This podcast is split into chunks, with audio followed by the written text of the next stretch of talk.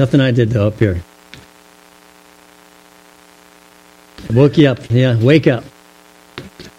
Do that about another 20 minutes or so, Bing. See, see if they need that. I do want to wish each of you a happy Veterans Day weekend. I realize it's not uh, the day, but uh, I just wanted to share some thoughts with you today about this uh, this day, what it means to me, what it means to America historically and and currently, and maybe in the future, and also how it relates to um, the scriptures. Uh, but I was sit- I was sitting up front um, when uh, Charlie had all the vets uh, stand, and I didn't get to see all of you. So I say, if you are a veteran in any of our armed forces, currently serving past service, would you please stand? I just want to read a poem for you, and then have a prayer dedication for all of our veterans that are here today. So vets, please stand. All right. Very good all over the sanctuary. I want to read you a poem and then have a prayer for you. This is written by a veteran named Irvin Rosier. It's called Old Glory Flaps in the Breeze. I woke up this morning way before dawn. I sat on my bench by the edge of the lawn. I meditated on the Lord and His goodness to me. I am blessed to be in America where I am free. I have a tall flagpole by my little white shed. I just raised a new flag. It is white, blue, and red. I saw Old Glory whipping around in the breeze. For years it has flown over the land and the seas. As a young child, I held my hand over my heart. I learned the Pledge of Allegiance part by part. I recalled that day when I raised my right hand. I promised to support and to defend our great land. As I watched Old Glory gently flapping in the wind, I prayed to the Lord and asked that He would mend our great nation so that it would not be divided and fall.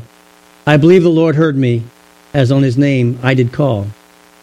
The red of old glory reminds me of the soldier's blood, shed on foreign desert sands and in the jungle mud.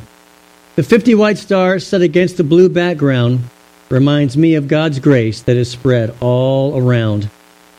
God bless America is a phrase we often hear, repeated on many lips day by day, year by year. Indeed, God has blessed America in a mighty way because of the many that to him do kneel and pray. He was a retired uh, captain, U.S. Army, written in 2005. Let's have a prayer. Father, we thank you for our veterans here at Faith Baptist Church, some uh, that may not be present with us today, but we thank you for each and every one of them.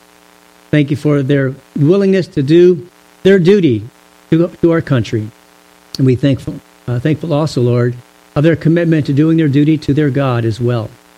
I pray that you bless each one, and I pray that uh, this Veterans Day weekend, each one will be honored and remembered, and know that uh, a grateful nation appreciates all of their efforts to help secure our freedom. Uh, but mostly, uh, we appreciate them here today because of their commitment to the freedom we have through Jesus Christ. And through faith in the shed blood of Christ, we can have the gift of eternal life.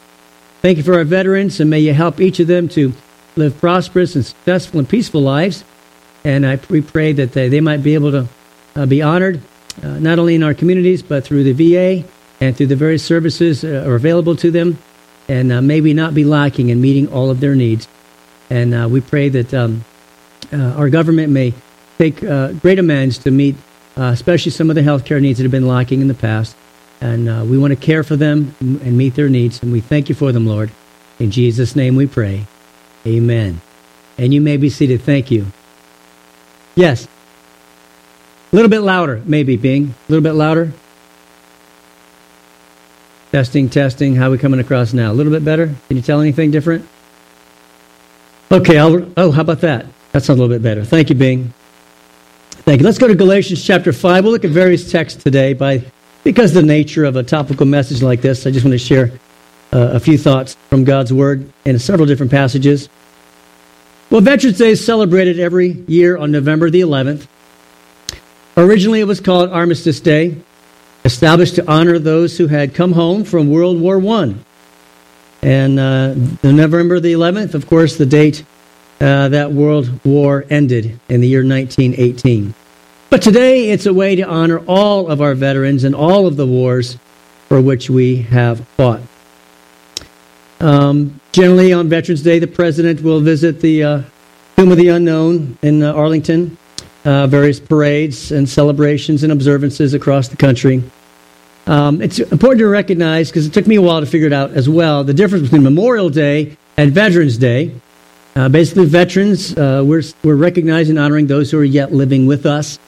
At Memorial Day, or Decoration Day as it used to be called, we remember those who have passed away, uh, generally those who have either died in battle or suffered uh, from the results of injuries in battle, uh, but those who have uh, paid the ultimate price for us to remain free in this country.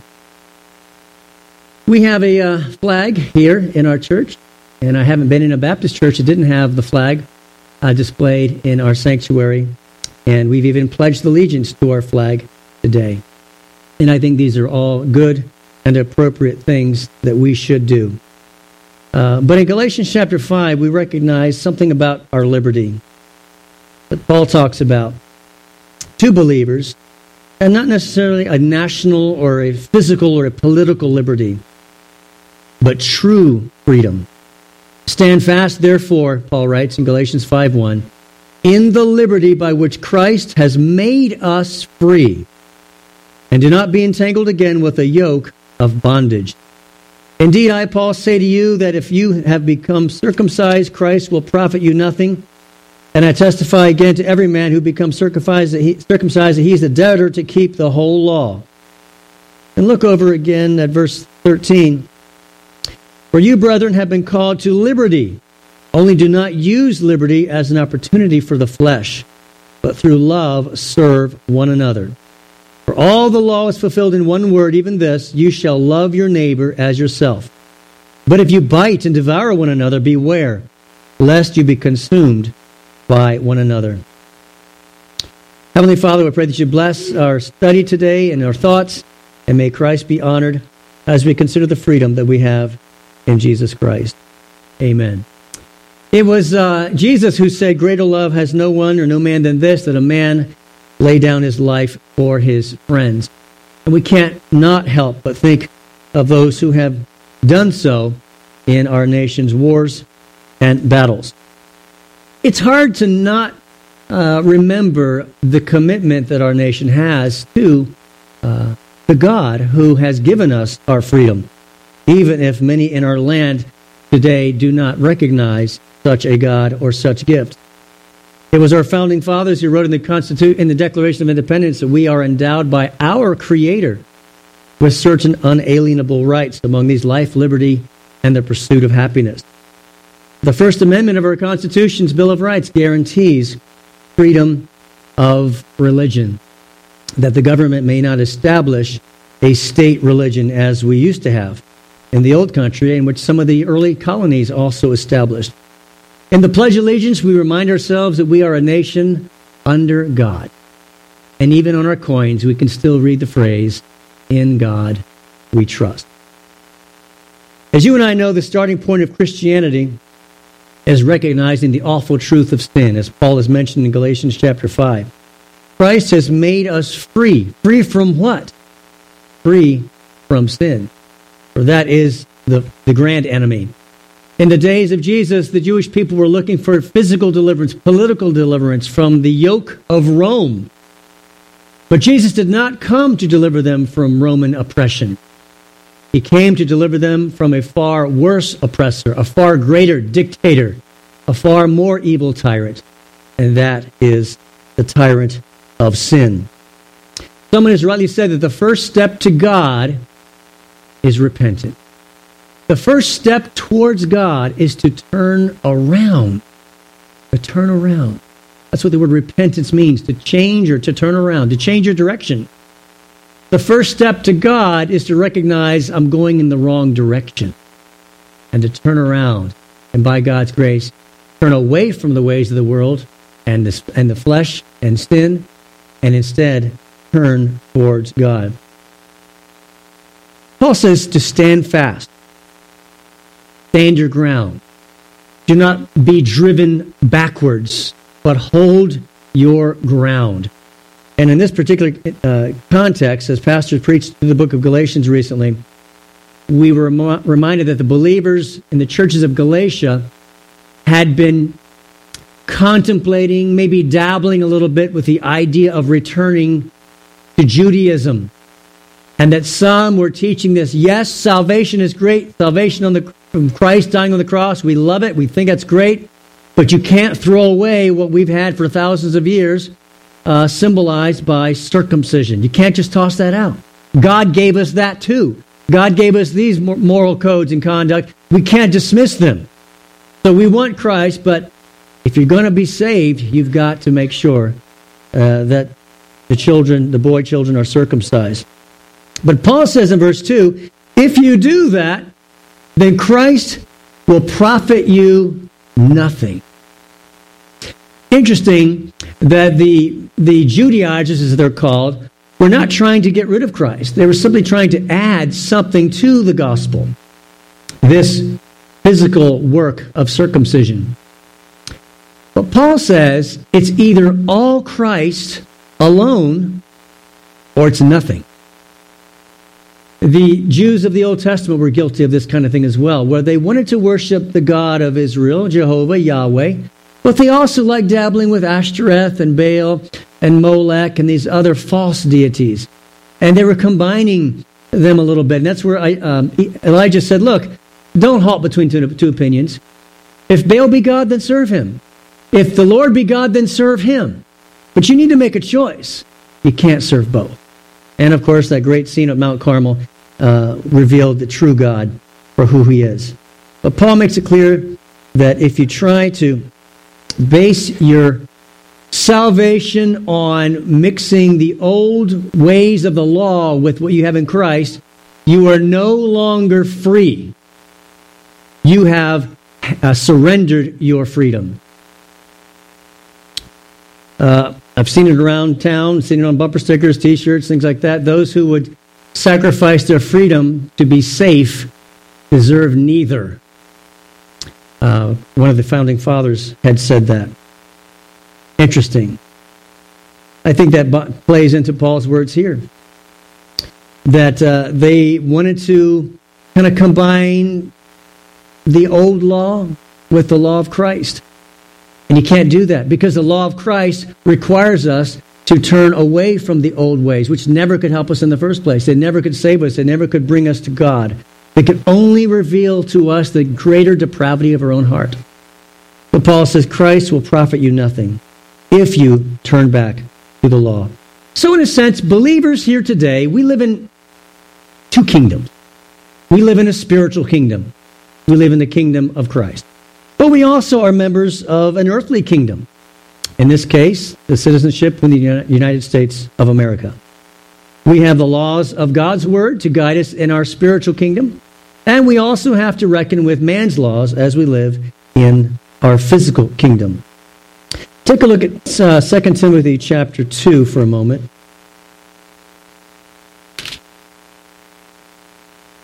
I'm sorry, let's make that chapter, uh, 1 Timothy. I'm sorry, 1 Timothy.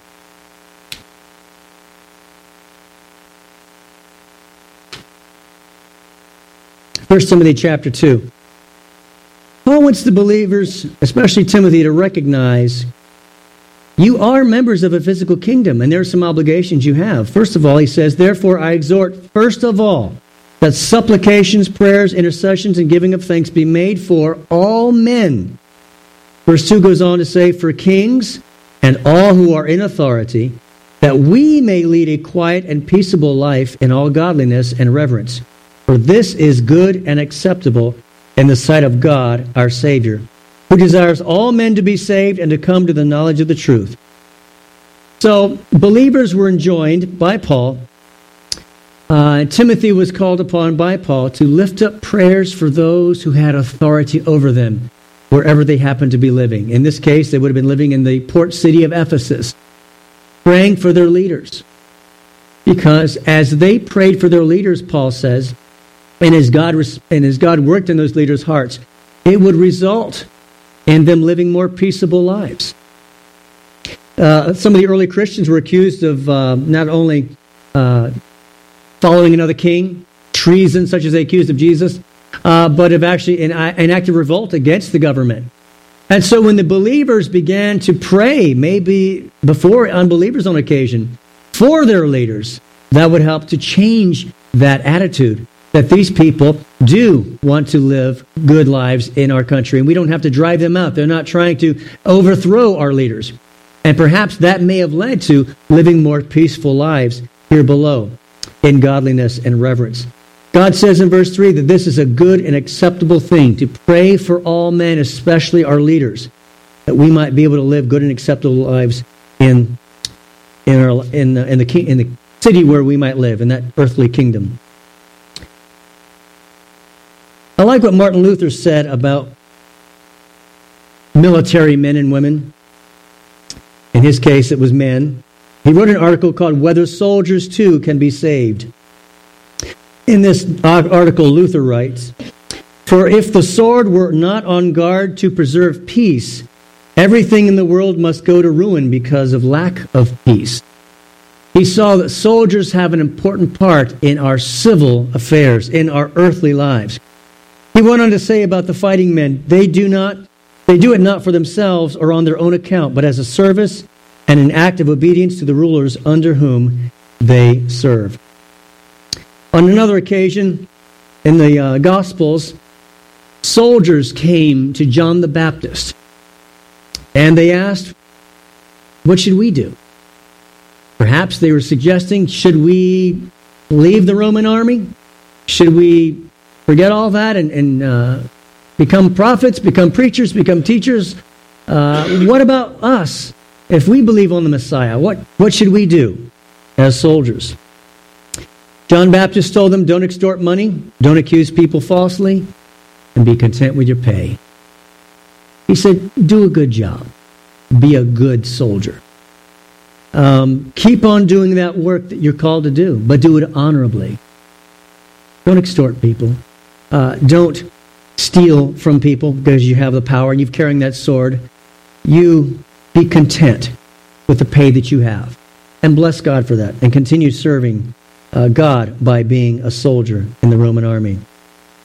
And on one other occasion, a centurion, a Roman captain over over a hundred men, came to Jesus and asked for Jesus to come and heal his servant and he said, But don't bother coming to the house. You can just speak the word right here, Jesus.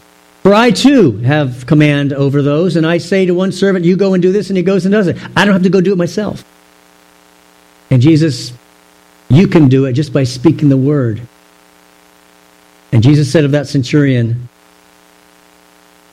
I have not found anyone in Israel with such great faith.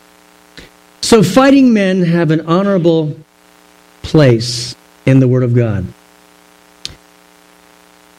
Many pulpits across the country these days may not take notice of Veterans Day, Armistice Day, and remembering our military. I think there might be a couple reasons. One is that perhaps some are under the impression that Christianity and war do not mix. Some would think that military service may even be antithetical to the Christian faith, and I do not accept that. And most of my Baptist forefathers do not accept that idea either. There were Baptists serving in the Revolutionary Army, a Revolutionary War in Washington's army, some as chaplains, but just as many others carrying arms. Baptists recognized the need at the time that this was a very different kind of a war. It was not to gain money, it was not to gain land, it was not some kind of political uh, covert operation to overthrow someone. It was the beginning of a new nation, a nation conceived in liberty, that all men should be free, that all men are created equal. And the Baptists saw this for the first time in the history of the world. We might actually find ourselves living in a country where we can practice our faith freely, without oppression, without being jailed, drowned, and killed. Something new here worth fighting for, worth dying for. I've read about a military man who was asked uh, by a Christian how he could even claim to be a Christian, much less an ordained minister, because he was serving in the military. Uh, I served under a pastor at, in Alexandria, Virginia for a number of years. He was a decorated uh, Marine, and he served both in uh, the Gulf War as well as Border Patrol in our U.S uh, border with Mexico flying a Cobra helicopter. Amazing to be able to meet on Wednesday nights and pray for our pastor who's uh, fighting in the Gulf War. That was a, a very special time for our ministry. I don't remember anybody questioning his character, his godliness, his willing to serve and please God with his life. Well, that gentleman who was asked that responded that if we didn't have Christians serving in our nation's military, military forces, then maybe we're in more trouble in the country than we thought we were. We need Christians in all of our armed forces. We need believers taking this gospel, this faith, into the armed forces. I think a second reason, maybe why some churches may not honor Veterans Day and these other uh, militaristic type of holidays like Memorial Day, because maybe they think that honoring the vets is honoring war. Honoring the vets is honoring war. But I've never met a mature believer who felt that they could distinguish between honoring the military and honoring or boasting of the horrors of war. And I've never met a combat veteran who felt that war was glorious and wonderful and we should do more and more of it. The combat vets that I've met would never glorify war. They see it for what it is and they recognize that sometimes we have to do it, but it's not something that we delight in. An Iraq soldier recently wrote, I wonder if people back home know about the nightmares while we have while we're awake, the trauma that we have in our heads. I jump, he says, watching movies that I've seen a thousand times when there's some shooting in them. I wonder if I'll be able to drive back home without getting in trouble for driving in the middle of the road or trying to explain to the cops that I'm worried about roadside bombs. It happened to me two years ago, and this time it'll be worse. I've been hit multiple times by roadside bombs and a car bomb, and I don't know if I will ever be able to have a normal life again. He was in that situation in our place. Another writes Since I'm now about 30 days short of leaving this mess, I can only see one thing. I can now truly appreciate living in the USA. We may disagree on religion, politics, race, but we don't blow each other to pieces because of it. Well, not normally, he writes. you read about these soldiers who've returned from the front, and your heart goes out to them. Some of them, even today, in harm's way, are coming back from a grueling day on duty, and they're opening up their computer and they're and they're texting their wives back home about how to fix the toilet and how to fix the lights and how to do this and how to do that. Uh, it's an amazing time we live in. Most of those in the military would argue that when these men and these women are in the heat of battle, they're not necessarily fighting for the country or the American way of life. I mean, that's not pr- prominently in their minds. But they're fighting for their buddies next to them. They're fighting for the people right there with them. That's what matters. A 27 year old MP named Danielle Green re- relates this story. She'd been a college basketball star, a left handed point guard at Notre Dame. Green had just lost that hand in Iraq. She'd been on the roof of a police station behind sandbags trying to defend it from enemy fire when she took a direct hit from a rocket propelled grenade. This was an elite athlete, and she lost her whole professional identity when she lost her hand. But that's not what she wanted to talk about. What she wanted to talk about was how her buddies carried her down, put her on the hood of the MV, of the Humvee, and stopped the bleeding. And then they went up the roof again, against orders, and found her hand buried under the sandbags. They took off her wedding ring and returned it to her. She's telling me this with a million dollar smile. This was not about bitterness or loss, it was about gratitude. Jesus said, Greater love has no man than this, that a man lay down his life for his friends. In our nation's history, we've had about 43 million people have served in our country's armed forces. Up till now, about a million have lost their lives serving in our armed forces. Today, we have some 24 million living veterans, less than 20 from World War I. close to 3,500 have received the Medal of Honor, which was first given in the Civil War. At that time, it was only the only award for valor. Since then, it's been given for extraordinary courage, and 525 people have, have received this award posthumously. They gave their lives to earn that award.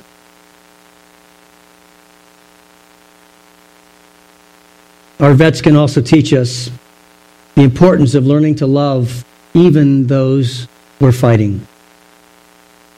Ernest Gordon was a POW in a Japanese camp in the Second World War, and he was on a trip while taken while captive, and they stopped on this trip in Burma.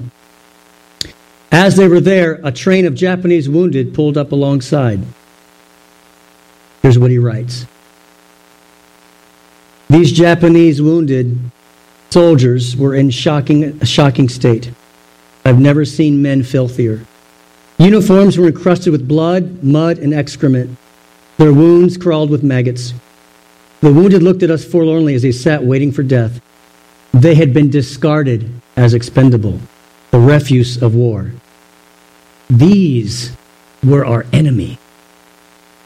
Without a word, most of the officers in my section unbuckled their packs, took out parts of their rations and a rag or two, and with their water canteens in their hands, went over to the Japanese train. Our guards tried to prevent it, but we ignored them, and we knelt down by the enemy to give water and food, to clean and bind their wounds. Grateful cries of arigato, thank you, followed us when we left.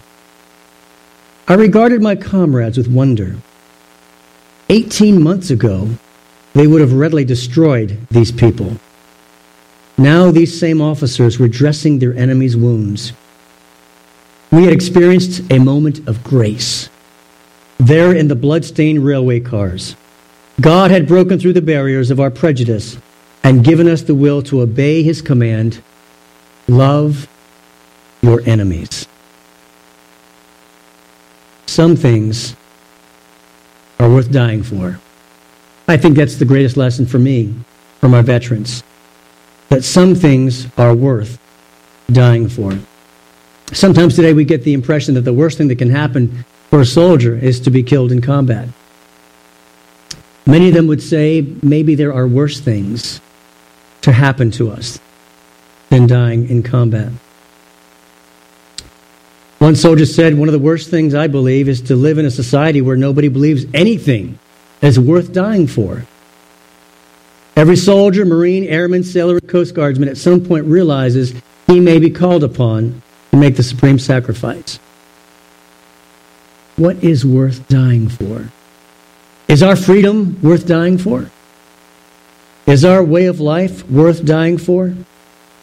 Is the religious liberty that we've enjoyed since the Bill of Rights was established worth dying for today?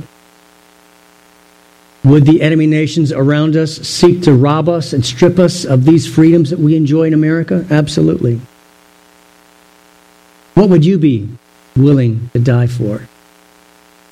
Many would say, I'm willing to die for our country. I'm willing to die for my brother and sister in Christ. But they're not willing always to pick up a telephone, say, you know, I treated you badly. I'm sorry. Would you forgive me?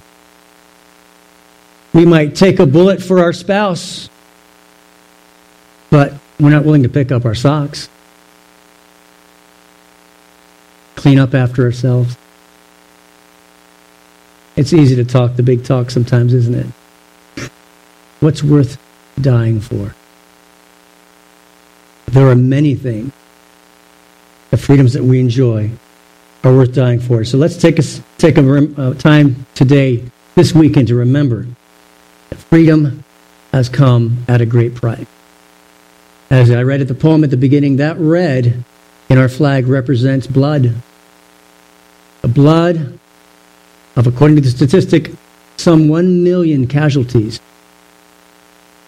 of soldiers who've died for our freedom. We are also reminded of the shed blood of Jesus Christ when Peter said, You're not bought with silver or gold, but with the precious blood of Christ, as of a lamb without spot and without blemish, paid for with the shed blood of Jesus Christ.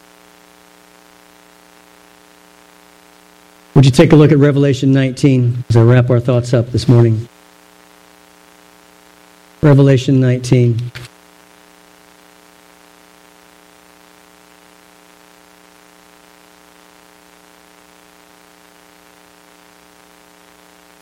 One of the great things about the Bible is we know how it all ends.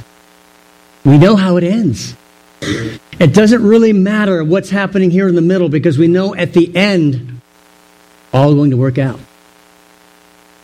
And so we can face just about anything because we know how it ends. We don't have to wring our hands worrying if it's going to end up bad. Is, is good not going to win out? Is evil going to always have the upper hand? No, we know how it ends. Great scene here from Revelation. Now I saw heaven opened, Revelation 19:11, and behold a white horse, and he who sat on him was called faithful and true, and in righteousness he judges and makes war. Jesus is a warrior. His eyes were like a flame of fire, and on his head were many crowns. He had a name written that no one knew except himself. He was, called, he was clothed with a robe dipped in blood, and his name is called the Word of God. And the armies in heaven, clothed in fine linen, white and clean, followed him on white horses. Now out of his mouth goes a sharp sword, that with it he should strike the nations, and he himself will rule, rule them with a rod of iron. He himself treads the winepress of the fierceness and wrath of Almighty God. And he has on his robe and on his thigh a name written, King of Kings and Lord of Lords. Then I saw an angel standing in the, in the sun, and he cried with a loud voice, saying to all the birds that fly in the midst of heaven, Come and gather together for the supper of the great God, that you may eat the flesh of kings, and the flesh of captains, the flesh of mighty men, the flesh of horses, and of those who sit on them, and the flesh of all people, free and slave, both small and great. And I saw the beast, kings of the earth, and their armies gathered together to make war against him who sat on the horse and against his army. Then the beast was captured, and with him the false prophet who worked signs in his presence, by which he deceived those who received the mark of the beast and those who worshipped his image. These two were cast alive into the lake of fire, burning with brimstone. And the rest were killed with the sword which proceeded from the mouth of him who sat on the horse. And all the birds were filled with their flesh. Evil doesn't win, does it? Evil loses. It's not a yin yang universe where evil and good are in this perpetual balance forever and ever. Good wins. Christ wins. Our warrior, our king, our shepherd, and our savior wins the battle for all of eternity. I rejoice in that. And I think our veterans can take heart. They are following the footsteps of their great commander in fighting evil. No, we can only make little dents in it now, but he will sweep it away in a single blow. If you don't know Jesus Christ as your personal Savior today, I invite you to consider his claims that he is the Son of God, that he is the only Savior, that he himself is the only way to ever see God. All other ways are false. All other ways are mere deception, illusion. Jesus is the way, the truth, and the life. And no man comes to the Father except through him. Come to Jesus and be saved. If you'd like to know more about what that means, I hope you'll take some time after we dismiss our service and speak with someone, myself, one of our church leaders, someone you know, someone you trust. Let us open the Bible and show you what the Bible actually says about how you can know for sure that you have a home waiting for you in heaven, that all is right between you and, your God, so that when you lay your head on your pillow tonight, no matter what happens, something were to happen overnight, you'll wake up in the presence of Jesus, your commander, your king. Believers, I encourage you to take heart. And knowing that the battle is still being fought, we should not get casual, thinking all is going along fine. We still have much ice to melt around us. We still have much evil to resist. We have much, even within our own flesh, to fight. Let's not start retiring just yet. Let's keep the battle going. fighting for what is right. And may God bless each and every one of you. And may we, each of you, take some time to thank one of our veterans on your way out today and as you fellowship together after our service. Heavenly Father, I thank you for the opportunity to remember and give honor to those whom honor is due. We thank you for those who are willing to serve our country. And we thank you for those who are serving now. May the gospel of Christ come into each one of those units. May each uh, soldier have an opportunity to receive the King of Kings and Lord of Lords, the great captain, the great warrior, Jesus Christ, who shed blood, was the, was the great blow against our enemy and the means by which we can be delivered and rescued. For some may, may not know Christ in a personal way today. They've heard about him, they've seen pictures of him, they've even watched movies about him, but they don't know you personally. Lord, may they be drawn to faith in the Son of God, who lives forever in our midst today. And will come back to wage the final battle, as we read in Revelation chapter 19. May they be saved, Father. Lord, as believers, may we see you have called us to be Christian soldiers. May we wear our armor faithfully, neglecting not one part, and that we'd have victories. We sing victory in Jesus as we deal with our own flesh, the struggles within our society, in our churches, in our homes, in our places of work, that there would be a Christian voice in all of those environments, to let others know that Jesus is here, actively working even in our midst here today. So glorify yourself, Father, as we dismiss and uh, by your grace and, and purpose meet again tonight to continue studying your word and fellowshipping together. And may you continue, continue to bless every veteran across this land. And may each one have an opportunity to receive Jesus Christ as his or her personal Savior. Through Jesus' name we pray all these things. Amen. God bless you. You're dismissed.